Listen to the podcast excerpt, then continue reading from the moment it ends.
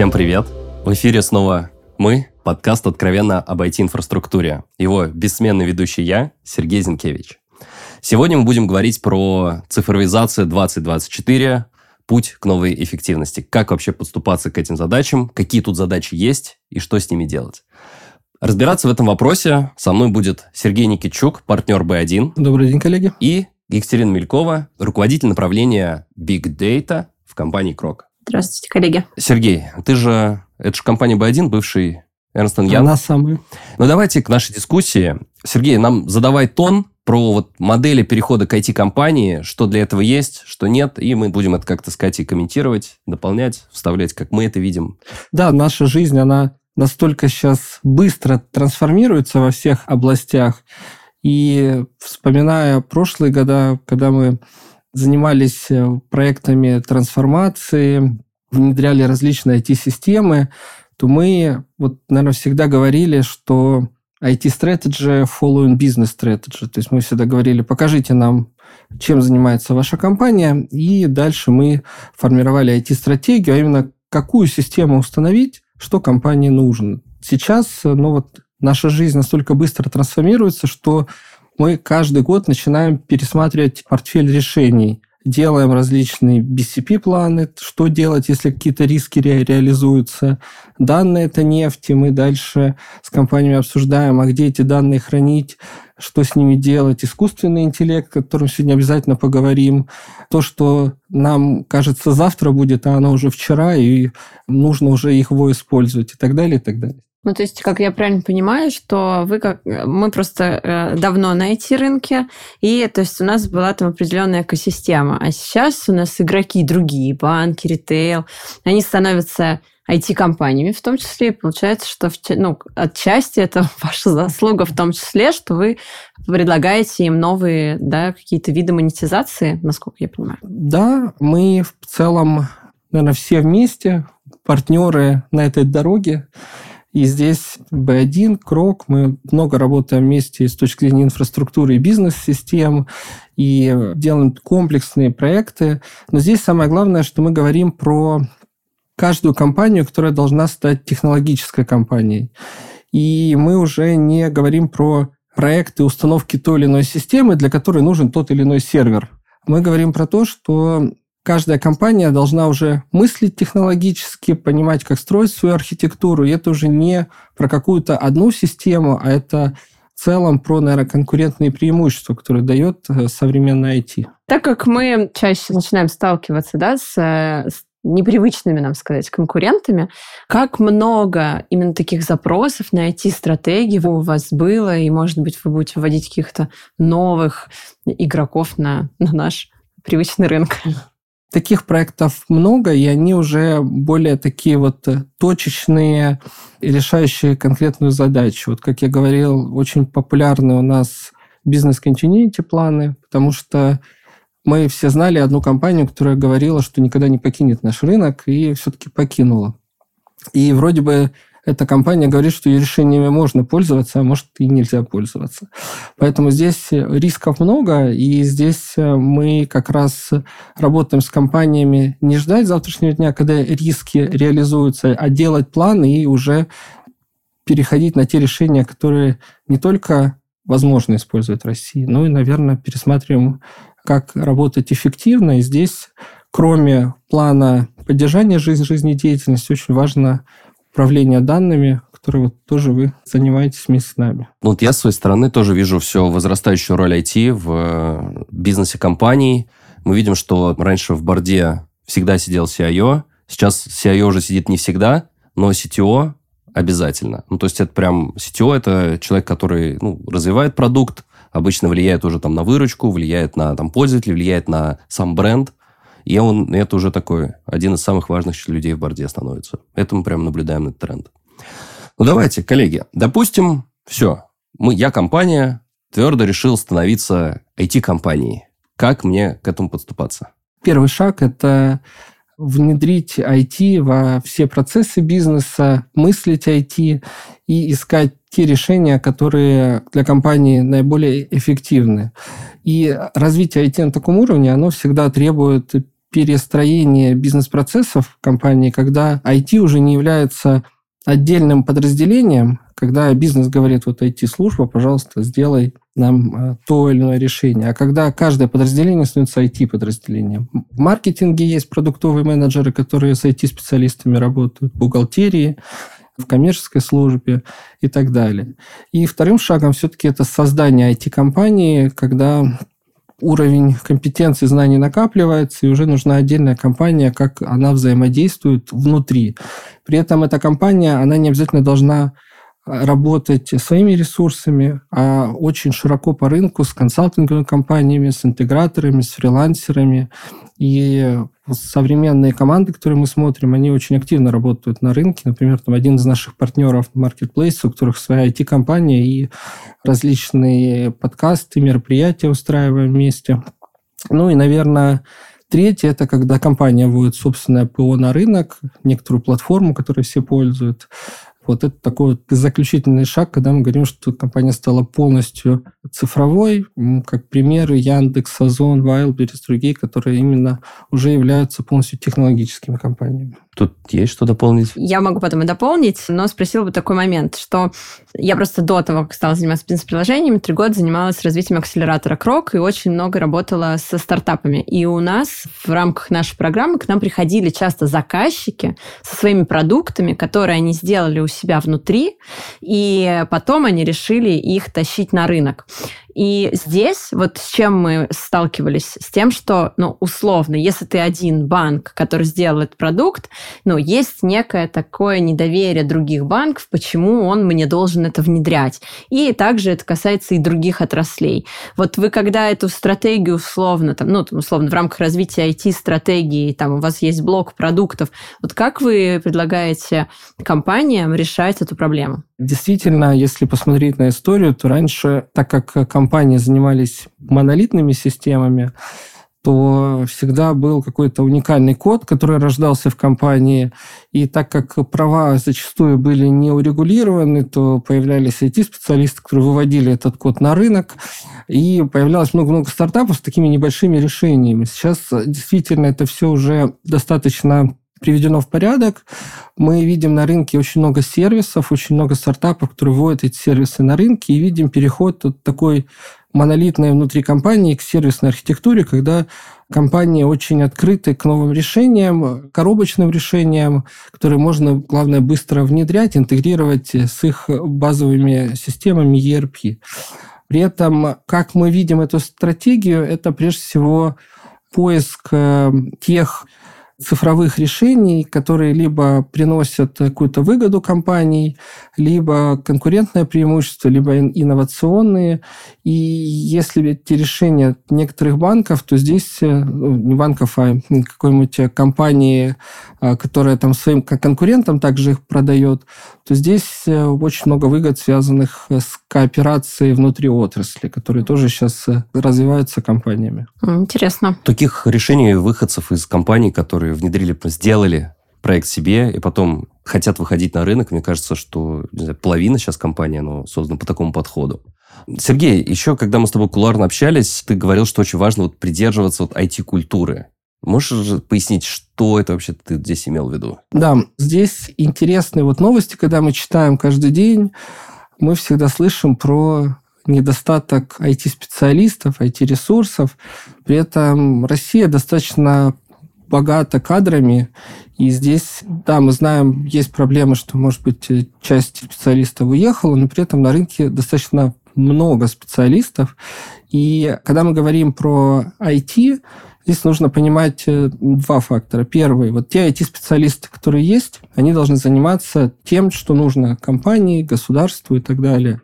И вот Наталья Касперская, она правильно сказала, зачем нам 20 э, операционных систем, 80 фаерволов, да, то есть мы можем IT-специалистам давать новые-новые задачи, выделять новый-новый бюджет, давайте сосредоточимся на том, что действительно важно.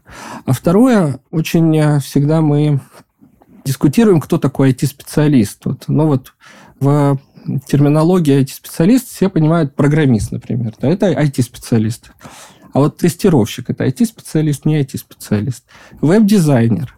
продуктовый менеджер. Если мы пойдем дальше, мы видим, что практически все должности становятся IT-специалистами. И, возможно, вот то, что сейчас есть льготы для IT-специалистов, то, наверное, это ну, должны быть уже скоро льготы для всех, потому что все становятся IT. Но мы здесь э, говорим про, главное, организацию правильной продуктовой команды. То есть есть продукт-оунер, владелец продукта, он может быть в любом отделе, например, в маркетинге, который развивает свое решение, привлекает необходимый набор аналитиков, тестировщиков, программистов, дизайнеров и строит эту IT-команду, которая позволяет ему достигать его цели. Катя, а ты вот что думаешь про IT и не IT-специалисты? Вот кажется, что мы такие Продаешь IT, айтишник. Э, менеджер проекта в IT, айтишник. Ну, мне сложно здесь, конечно, различать, потому что я мыслю, наверное, реализации проектов да, у клиентов, и все роли, которые там есть, неважно, там это будет веб-дизайнер или разработчик, аналитик, ну, то есть он существует в рамках нашего IT-проекта.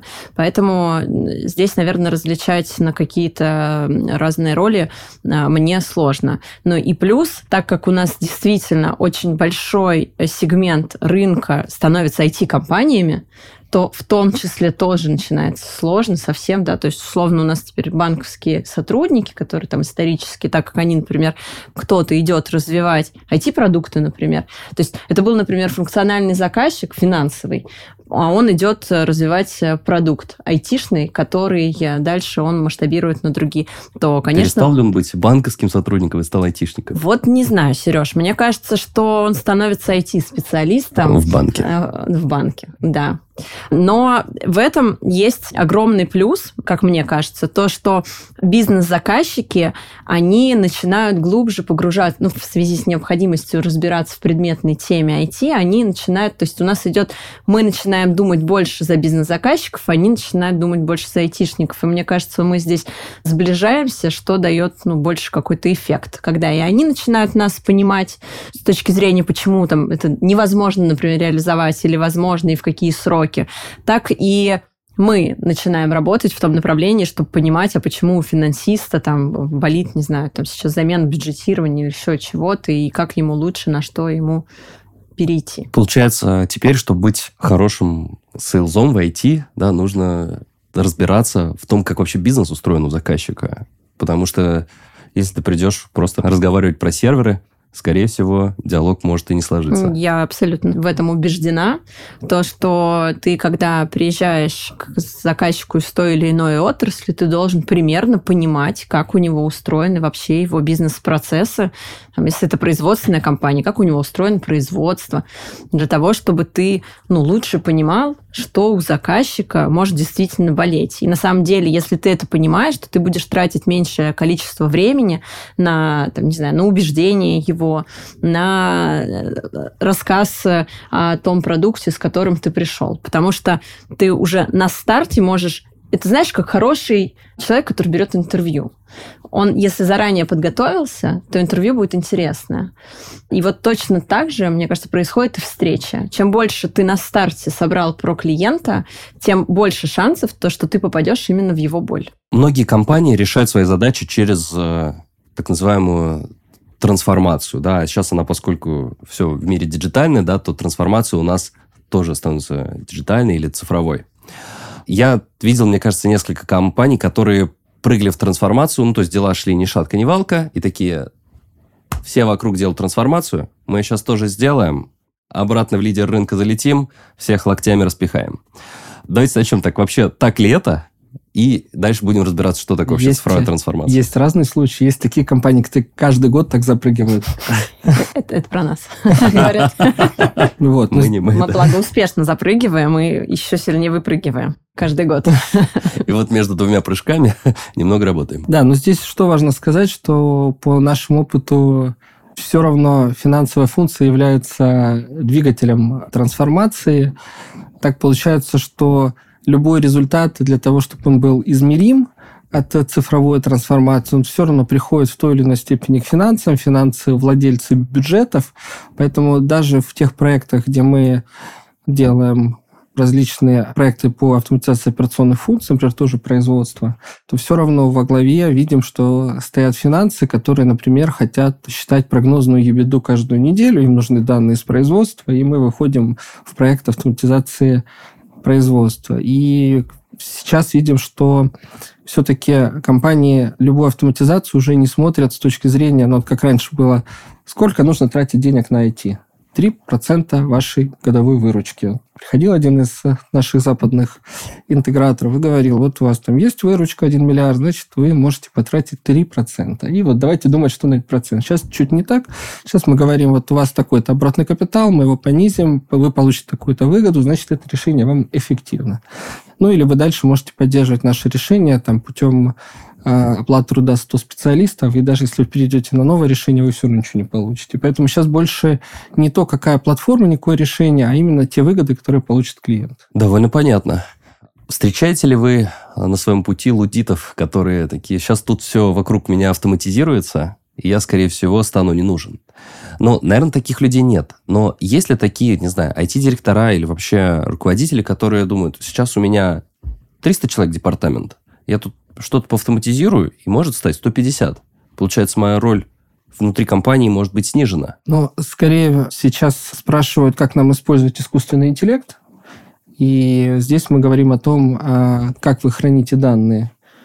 А если вы не храните данные, то как у вас ERP-система работает? И здесь невозможно перепрыгнуть через эти ступеньки, и поэтому больше уже не то, сколько человек работает, а как нам, если мы не успели еще подняться, успеть подняться, и что нужно выполнить для того, чтобы современные технологии уметь внедрять. Раз уж заговорили про хранение данных, тут, Кать, надо тебе как-то врываться. Вообще много компаний качественно хранят данные? Или так, день прошел, и слава богу. Слушай, но мы сейчас все-таки находимся на той стадии, когда ну, большинство компаний. И мне кажется, здесь была еще заслуга того, что там транслировалось несколько лет назад, что мы должны цифровизировать предприятия. И э, компании шли в эти проекты, ну, несмотря ни на что, не понимая, там будет от этого эффект какой-то. То есть там было надо, сверху, и компании это делали. И на самом деле, ну, ну, мне кажется, это такое было верное, возможно, решение это сверху, которое было спущено, потому что коллег заставили в это пойти. Они пошли. И э, мы сейчас, то есть наши заказчики в большинстве своем сейчас находятся в той ситуации, когда у них там есть уже корпоративные хранилища данных, и они сейчас уже задумываются на тем того, а как нам это все-таки ну, использовать. Да? И поэтому сейчас очень сильно выросли такие проекты, как ну, проекты по именно уже управлению данными. То есть хранилки делать уже ну, Научились. Большинство научилось и сделало, и развернуло. Сейчас идут проекты по так называемой data governance, data quality, где заказчик уже начинает именно подходить с какой-то некой логикой того, как он будет это складывать, как он это будет использовать. И плюс заказчики просят приходить по этим проектам с кейсами, которые будут показывать конкретный какой-то бизнес-эффект. То есть время, когда люди внедряли хранилки для того, чтобы была хранилка, оно закончилось. Бюджеты сейчас считают деньги лучше, внимательней, поэтому сейчас эти проекты все необходимо защищать. И здесь как раз-таки вот то, что мы обсуждали, что теперь приходится общаться, нам разбираться в бизнес-процессах и общаться с нашими бизнес-заказчиками на их языке, для того, чтобы мы действительно понимали, а финансисту условно в его там процессах, как мы можем помочь с точки зрения того, что на заводе собираются с датчиков данные. Что ему это как финансисту улучшить? Ну и так про каждого, там, не знаю, условно, топ-менеджера компании. Вот что мы видим сейчас. Рынок большой, проектов очень много.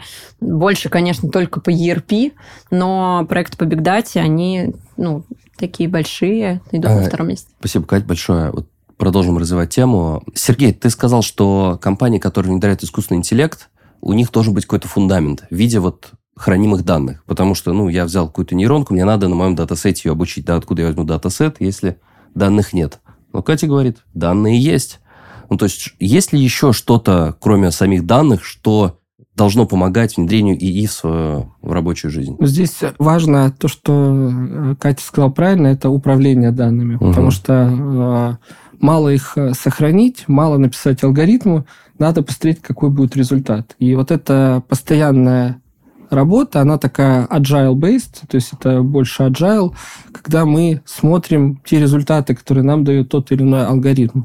И здесь очень важно, может, мы там потихонечку будем тоже к инфраструктуре переходить, мы видим, что ну вот в западных компаниях Amazon сервис это, наверное, то, что уже там используют практически все, потому что все понимают, что можно в клауд загрузить те или иные данные, то у нас это вот только сейчас приходит понимание, что инфраструктура это не просто ты не смог купить сервер, пошел в крок, и тебе дали этот сервер. Да? Вот. Это все-таки облачные ресурсы, с которые, если ты будешь правильно использовать, помогут тебе различные алгоритмы вычисления в облаке делать и, соответственно, получать какие-то результаты. И это постоянная работа. Здесь, наверное, хочется мою любимую историю рассказать, когда мы работали с испанским fashion ритейлером, всеми любимыми, а Россия у них была второй страной всегда, угу. и они всегда у нас просили данные. То есть вот мы пять лет с ними работали, пять лет мы им давали, а давайте мы из России еще такие данные, давайте такие получим. Но при этом э, те, кто ходили в магазины, видели, что каждый магазин со своим ассортиментом. Это был результат того, что действительно аналитическая модель работала правильно, и в каждом магазине подсказывала, какой ассортимент привести, и раз в две недели шла машина. И вот, вот такие проекты, они сейчас очень актуальны, когда спрашивают компании, что нам нужно, как нам эту математику делать, и, соответственно, это такой постоянный, непрерывный процесс поддержки принятия решений. За последние два года у нас многие, как вот твой пример компании, да, компании либо ушли, либо разделились. И в целом это, ну, то, что мы в Кроке называем это проекты по локализации. Мы их делали, весь прошлый год делали, наверное, в 24-м еще чуть-чуть поделаем, но кажется, что уже многие локализировались. Что ты думаешь по этому поводу? Проекты локализации иногда связывают с санкционными рисками, но здесь э, интересно то, что санкционные риски все равно компании смотрели, какие меры предпринять, как возможно использовать решение. И здесь драйвер все-таки оказался в другом, а именно в использовании решений, которые дают конкурентные преимущества. Потому что использование локальных решений сейчас, это прежде всего очень сильно усложняется регуляторная среда, потому что по сути, Россия с проектом цифровой экономики сейчас делает такой тренд на цифровизацию, и очень много требований интеграции с корпоративными системами государства, которые, ну, используя западное ПО, уже просто очень сложно и дорого делать.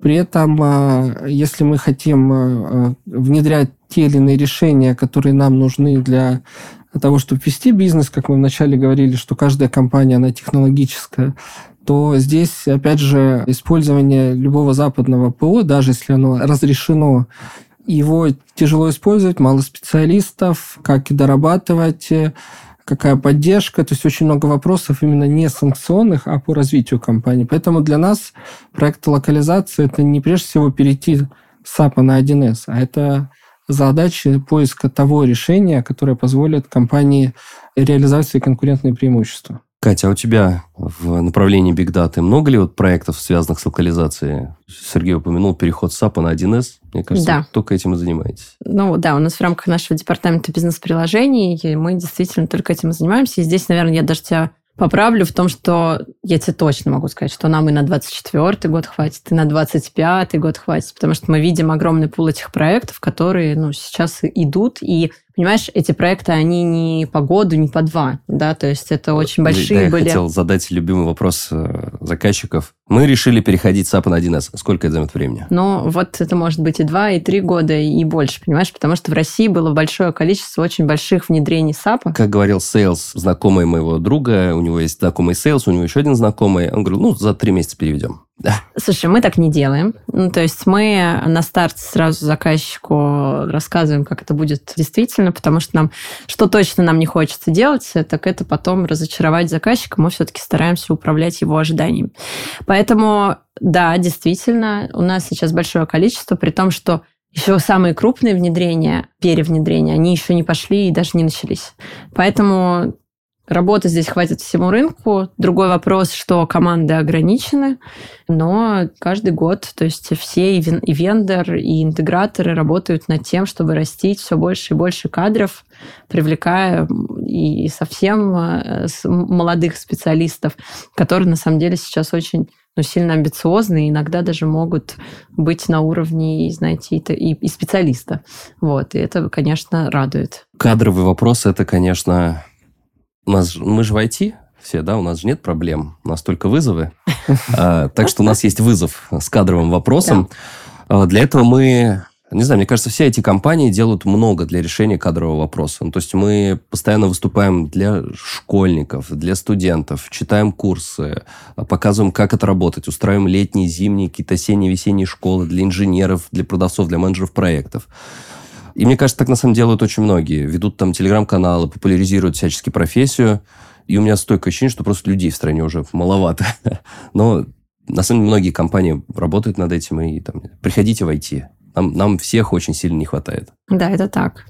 Вот мы сейчас, у нас большое количество вакансий открыто, и, конечно, прям это у нас э, там наш отдел HR, там у нас планируется очень сильный рост на следующий год, потому что количество вакансий, оно просто зашкаливает, что как, не может не радовать. Как нас учит Олег Жумаханов, составляйте планы по родам.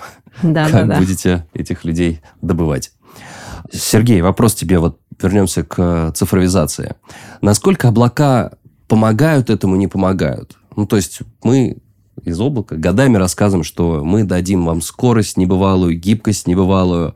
Насколько, на твой взгляд, это действительно помогает, не помогает компаниям? Ну, если даже связать с прошлой темой по отсутствию ресурсов, то мы, наверное, первое, с чем сталкиваемся, это с тем, что сейчас в некоторых компаниях нету собственной IT-инфраструктуры, нет собственных специалистов. Это, наверное, там самые там горячие клиенты, скажем так. Но при этом построение хорошей архитектуры, оно требует достаточно больших компетенций, которые в компании тоже развивать достаточно долго, поэтому мы видим, что много сейчас компаний, которые одновременно используют и свою IT-инфраструктуру, и также облачную для и э, распределяют задачи на внутри на какие-то критичные да, э, процессы, которые они хотят оставить внутри, и различные аналитические в облаке.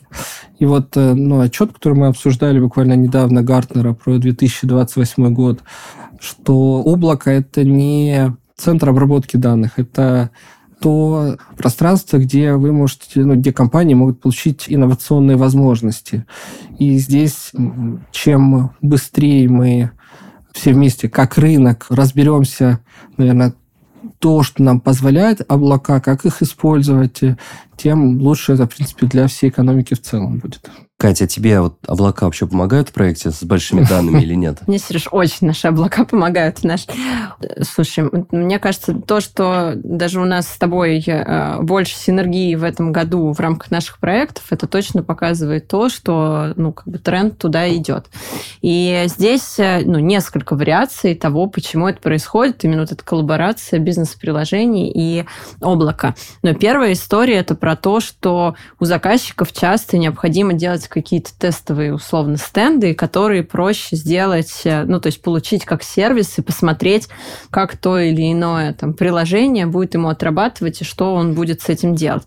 Вторая история, которую я вижу, что некоторые участники рынка из-за того, что некоторые ушли, они очень сильно начали расти. И скорость как бы настолько велика, что они не успевают расти, ну, растить свою инфраструктуру также. Ну, как бы здесь тоже мы приходим на помощь, то, что мы можем часть бизнес-приложений развернуть там, ну, в нашем облаке. Но и плюс именно потестировать какие-то продукты, которых нет. Ну, то есть э, внутри, в контуре заказчика, но тоже их проще посмотреть из облака. Мы в этом направлении двигаемся, мы развернули там арена дату в облаке, крок, мы там смотрим в, в сторону того, чтобы развернуть BI-инструменты в облаке, крок. То есть мы, конечно, хотим, чтобы облак, наше облако, то есть оно стало... Сережа прям заплачет. Да, столько а, нативных вставок. Чтобы чтобы... Но нам хочется, давайте так, чтобы у нас клиент, который зашел с нами работать, чтобы у него было большое количество инструментов, которые он условно в рамках одного окна мог бы получать, чтобы ему не нужно было никуда ходить еще. И мы над этим работаем, ну, всей компании разными направлениями. Ну и при этом не забываем э, законодательство, которое говорит, э, что есть данные, которые надо хранить на территории Российской Федерации. Кое-какие и... данные. Ну, как, как, как минимум бухгалтерские. Вот. И это тоже такой главный тренд э, прошлого и будущего года, потому что действительно это важно. Это важно, потому что как у нас э, мир ВУКа и до дальнейшей Шива и так далее, вот э, есть такие исследования, когда мы все-таки должны понимать те, те риски, которые могут быть, и здесь законодатель нам помогает тем, что действительно компании переносят часть данных в Российскую Федерацию. У нас еще есть специальный гость нашей сессии вопросов и ответов Олег Капранов, обозреватель российской газеты, ведущий канала «Токсичная цифра». Олег, привет, ты тут? Ну, насколько я могу судить, да. Отлично, мы тебя тоже шикарно слышим. С тебя вопрос. Окей, очень много сегодня говорили про цифровизацию, про хранение данных. Мы видели весь последний год активное обсуждение того, что есть проблема утечек данных, взломов и так далее. И мы видим, что внесены в первом чтении оборотные штрафы за утечки данных, которые, как полагают Минцифра, должны стимулировать компании больше инвестировать. Ну, либо принять для себя решение, что они не готовы сами хранить эти данные, они готовы их отдать кому-то на оставь. Вот хочется понять, есть ли сейчас уже эти тренды на рынке, готовы ли уже сейчас компании как-то корректировать свою стратегию с учетом этих предстоящих нововведений? Делается ли уже что-то в этом смысле? Ну, заказчиками я имею в виду. Ага, спасибо за вопрос. Сереж, ну давай, ты начинай. Хорошо. Делается много, и здесь действительно, если раньше компании хранили данные, особо не задумываясь об утечках, о том, что что-то с ним может произойти, то сейчас вектор информационной безопасности, он действительно раз, развивается, данные каталогизируются, да, то есть мы со составляем классификаторы данных, какие данные компания хранит, что это за данные, кто имеет к ним доступ. И по вот последним новостям, по последним трендом, конечно, в 2024 году еще больше внимания этого будет, потому что не только важно бизнес-процесс, но и важно данные, где хранятся и как они защищены. Ну, здесь могу добавить, как мы наблюдаем по нашим проектам, что требования к безопасности данным, они действительно растут от проекта к проекту, и, э, ну, то есть сами безопасники внутри там, корпоративных наших клиентов, они, ну, то есть так как и у них KPI растут, и они, конечно, нам, нас в том числе там ужимают, для того, чтобы там все было э, закрыто со всех сторон.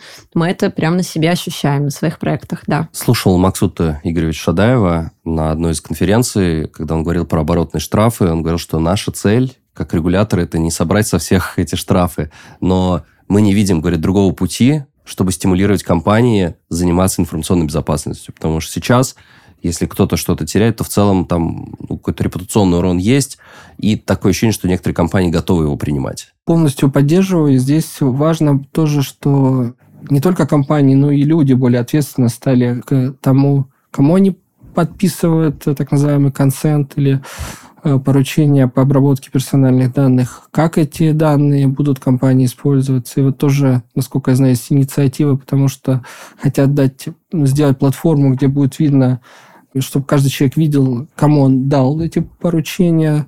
Задача сложная, но, надеюсь, она реализуется Минцифрой и так далее. Поэтому здесь с двух сторон, но задача важная, и все мы ей занимаемся. Олег, ну, вроде со всех сторон рассмотрели твой вопрос. Да, спасибо огромное. Ты у нас запустил целую цепочку вопросов. У нас вопросы из чата повалились. Здесь даже есть вопрос, а кто говорил, что никогда не покинет наш рынок и таки покинул? У нас таких компаний, мне кажется, очень-очень много. Мы вот постоянно вводим заказчиков, на, на, чтобы посмотреть на наш великолепный цод-компрессор. И у нас на одной из так, стартовых дверей мы зачем-то наклеили логотипы компании, с кем мы работаем. И теперь это логотипы с компаниями, ни одна из них теперь не стоит. Вот мне кажется, что каждая из них говорила, что Россия прекрасный рынок, что мы здесь навсегда, и теперь они не с нами.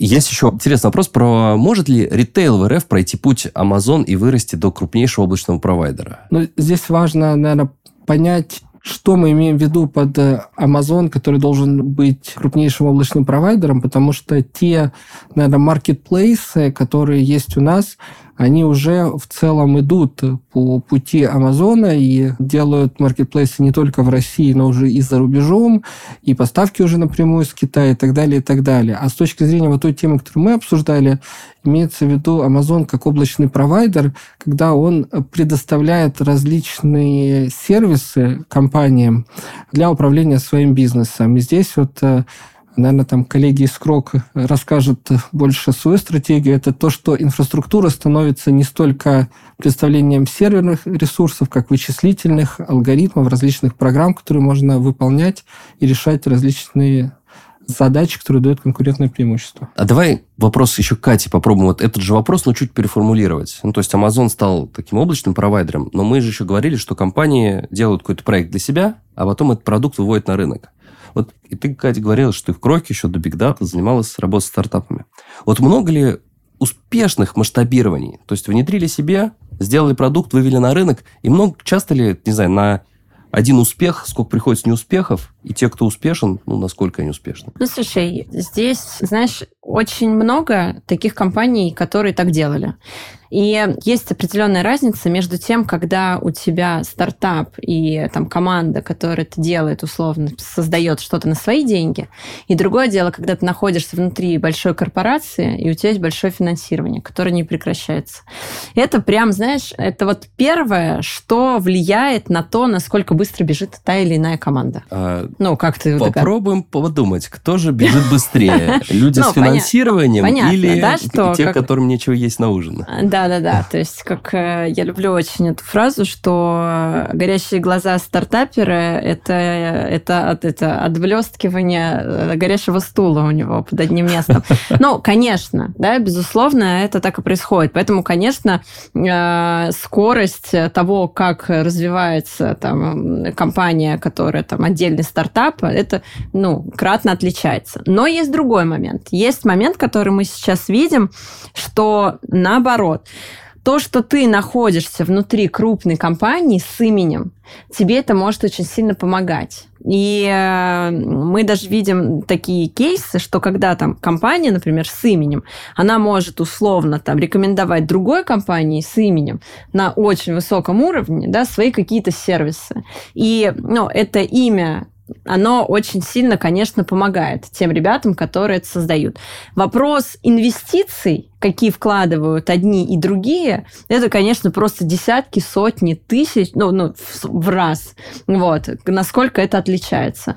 Но здесь э, вот при том, что да, стартапы, они там и бегут быстрее, команды там э, execution выше, но сейчас мы видим тренд того, что э, есть крупные корпорации, то есть они вот выращивают эти у себя продукты, и в связи с тем, что у них есть имя, они э, получают первые какие-то внедрения, и дальше они, ну, кажется, что уже следующий, там, 26-й год, они, наверное, будут быстрее расти. Вот мы сейчас находимся в той ситуации, когда мы смотрим, да, то есть произойдет это так или нет. То есть, ну, условно, прям можно сказать, вот есть какой-нибудь бизнес-процесс, бюджетирование. Вот есть сейчас на рынке игроки, прям отдельные компании, а есть там крупные игроки, у которых есть этот модуль бюджетирования. И мы знаем, что там вкладываются сотни миллионов рублей.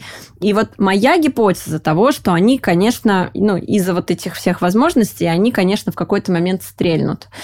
Но посмотрим, как все-таки это... За кого будем болеть? Знаешь... Да мы же крок. Мы вендор-агностик. Мы вендор-агностик, поэтому мы здесь, ну, свой портфель мы как бы распределяем таким образом, чтобы у нас были и такие, и такие, да, и плюс нужно понимать, что, ну, мы стараемся просто под нашего заказчика, понимая его боли, подбирать какое-то более оптимальное. Но мы честно никогда не будем предлагать решение, если оно сырое, но, например, оно с, там, с именем под, под зонтиком, да, чьим-то, ну, как бы, пока они это не доделают, мы это не понесем в клиента, потому что для нас наша репутация, она важней. А, Знаем, что наши с тобой коллеги недавно выпустили, ну, точнее, вот-вот-вот выпустят такой буклет про импортозамещенные решения, потому что там весь год, уже два года подряд мы просто тестируем их под себя, И нас постоянно, как крок, спрашивают, а что вы слышали про тех, про этих? А мы что-то слышали, потому что постоянно их тестировали. Вот ребята наконец собрались духом, все записали в единый буклет, и мне кажется, это будет самая популярная книга января. Да, мне, ну, мне кажется, что это очень классный будет документ. Да, вообще, ну, ребята просто топ, топ сделали. Сергей, вопрос еще, наверное, начнем с тебя. Приведите, пожалуйста, примеры использования искусственного интеллекта для бизнеса. Хороший вопрос. Всегда хочется такого взять э, какой-то такой пример, которого для всех подходит. Здесь, наверное, ну, всем известный чат GPT, который позволяет, ну, и его уже русские аналоги Яндекса и Гигачат от Сбера, э, которые позволяют различные тексты писать. Но мы э, искусственный интеллект рассматриваем чуть шире. Если есть эксперт, который может на основании каких-то факторов, на основании каких-то данных давать ответ, то, соответственно, искусственный интеллект может научиться это делать, и, соответственно, можем его использовать э, для своей бизнес-деятельности. Как пример, ну вот э, магазин электроники, который, например, вы заходите, он распознает э, ваш ID по внешнему виду, по вашему лицу, соответственно, дальше понимает, какие у вас были покупки, ваш возраст, пол, и, соответственно, делает рекомендации менеджеру, который вас встречает в этом магазине, в наушник и говорит, что, наверное, он пришел за телевизором.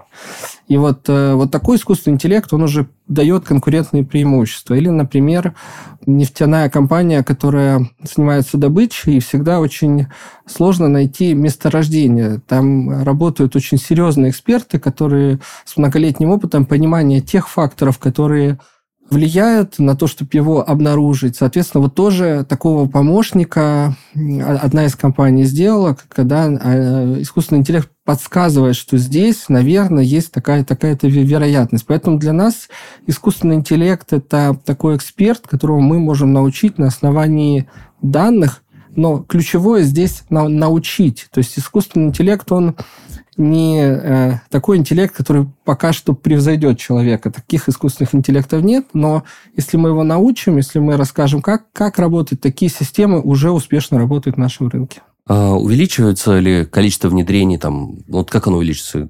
X2, X22 каждый год. Ну, то есть как это растет? А, я бы даже сказал, это, наверное, вот э, лидеры рынка, которые уже с имеющимися данными работают, с этими технологиями.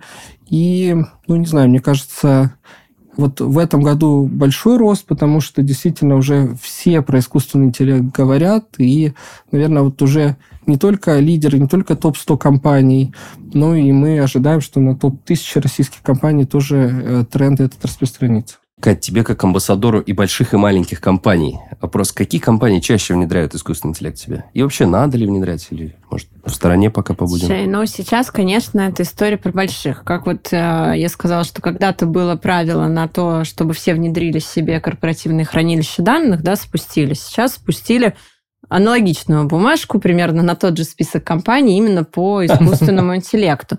Ну, слушайте, на самом деле, ну, как бы спасибо, да, что нам не дают расслабиться и мотивируют развиваться.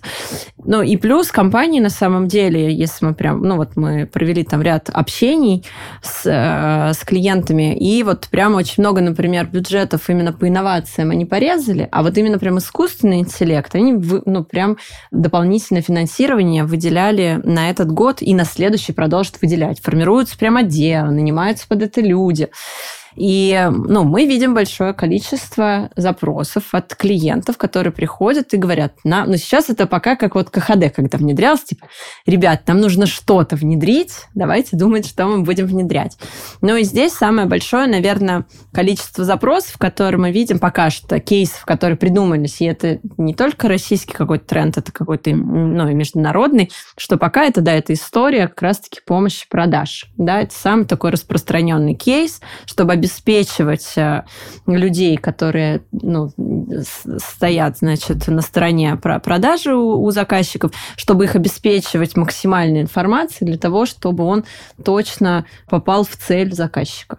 Вот. Ну и плюс мы видим разные запросы на тему именно оптимизации внутренних там, бизнес-процессов, там, условно, у компании есть большой там, документ по его закупкам, например, и для того, чтобы люди быстрее находили какие-то определенные пункты, там, которые его там, волнуют, прежде чем эту закупку завести, он э, с помощью там, искусственного интеллекта может быстрее там, этот талмуд текста оттуда тебе как базу знаний быстро выкидывать. Ну, то есть вот какие-то такие небольшие пока задачи пытаются решать вот в э, компаниях. Ну, то есть кажется, что там тренд на искусственный интеллект, он есть, его все будут Безусловно. в него вот э, Безусловно. работать. Слушай, ну вот был Финополис в октябре, и ну там была очень классная пленарная дискуссия, где там были там весь наш свет, и там как раз-таки, ну, то есть все транслировали то, что все крупные компании, что они в это прям вкладывают очень большое количество денег. Что мы точно не э, там сейчас не номер один, но у нас стоит задача, прям нам надо догнать. Сергей, ты как представитель консалтерской компании, какие еще тренды нас ждут вот в 2024 году? Ну, мне кажется, тренд, он э, один, это повышение качества использования информационных технологий. Каждая компания определяет свой путь, и здесь э, путь этот всегда лежит от ERP-системы, которая всегда является фундаментом и ключевой технологией к управлению данными, сбора данных.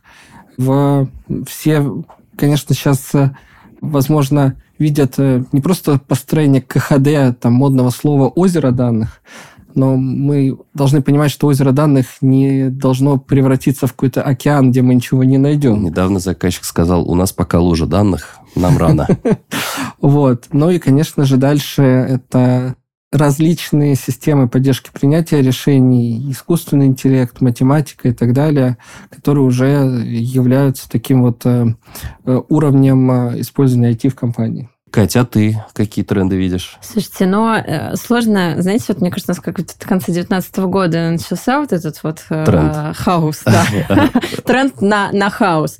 Так он э, пока, мне кажется, не заканчивается, поэтому, конечно, ну, то есть, если просто нам продолжить то, как у нас сейчас происходит, то да, мы продолжаем локализации, мы продолжаем импортозамещение, но есть у меня некие опасения, что, э, мне кажется, что-то, может быть, нам еще будет добавлять каких-то новых вызовов, понимаешь, э, что нам придется как-то под них подстраиваться. Поэтому, мне кажется, самый главный тренд, который вот э, можно сейчас наблюдать с 2019 года, это именно гибкое подстраивание рынка под ту ситуацию, в которой мы находимся. И мне кажется, тот уровень риск-менеджмента, который сейчас в России, это просто мне кажется, один из самых высоких уровней, которые есть в мире. Вот, поэтому ну, конечно, хочется там пожелать, чтобы коллеги просто продолжали делать там, ну, вот уже те задачи, те проекты, которые они запланировали, забюджетировали, но никто не знает, как у нас, чем нас порадует год. Ну, то есть тренд на изменения. Мы... Мне кажется, тренд на изменения, но, но мы еще главный тренд не сказали, наверное, тренд на восток, который в нашей стране. Потому что если вот исторически мы всегда работали с западным бизнесом, умели интегрироваться с их системами, с их оборудованием, то сейчас мы учимся интегрироваться с восточной системой, с точным оборудованием, что является тоже достаточно спецификой в коммуникационном плане и в плане технологий, но мы э, движемся вперед и настроены позитивно. Ну, у нас и много своих, ну, и на самом своих. деле, очень, своего очень много ПО, очень... Э, да, который... это на самом деле очень радует, что у нас действительно много вендоров, которые, ну, когда-то пошли там в историю развития там того или иного направления, и сейчас у нас действительно есть э, кого представить по каждому, не бизнес-процессу, ну, возможно, не по каждому, но по большинству, так сказать. И это, конечно, э, ну, радует. Ну что ж, получается, у нас такой замечательный итог, да, что сохраняем гибкость, учимся работать э, с разными командами, учимся выводить свои бренды на рынок. Есть плюсы маленьких команд, скорость, есть плюсы больших, ну, больших корпораций, как сказала Катя, деньги, да, если сокращать. Проектов на рынке много, много команд залезает в трансформацию, пытаются у себя цифровизировать процессы, пытаются адаптировать. Ну и ясно, что на самом деле рынок у нас очень, ну, внутри России, мне кажется, конкурентный, что на самом деле мало команд, которые могут себе позволить как-то вальяжно и неспешно относиться происходящему вокруг. То есть все подстраиваются, и многие подстраиваются, на самом деле, очень-очень хорошо. Недавно мы с коллегами вот дискутировали, что там в 2022 году все были заняты как-то проектами выживания, а вот в 23 у меня полное ощущение, что вот ну, кто выжил, тот выжил, и снова начали вовсю пихаться локтями, разговаривать про свою долю на рынке, как ее увеличивать, как захватывать, как, как наращивать. Ну, не знаю, на самом деле это все мне дает очень много энергии, потому что, ну, когда вот про развитие все говорят, это, ну, очень-очень здорово. То есть тренд на развитие, тренд на изменения. Ладно, спасибо огромное. Спасибо, Сережа. Спасибо, Катя. Спасибо нашим слушателям. Давайте заканчивать. Пока-пока.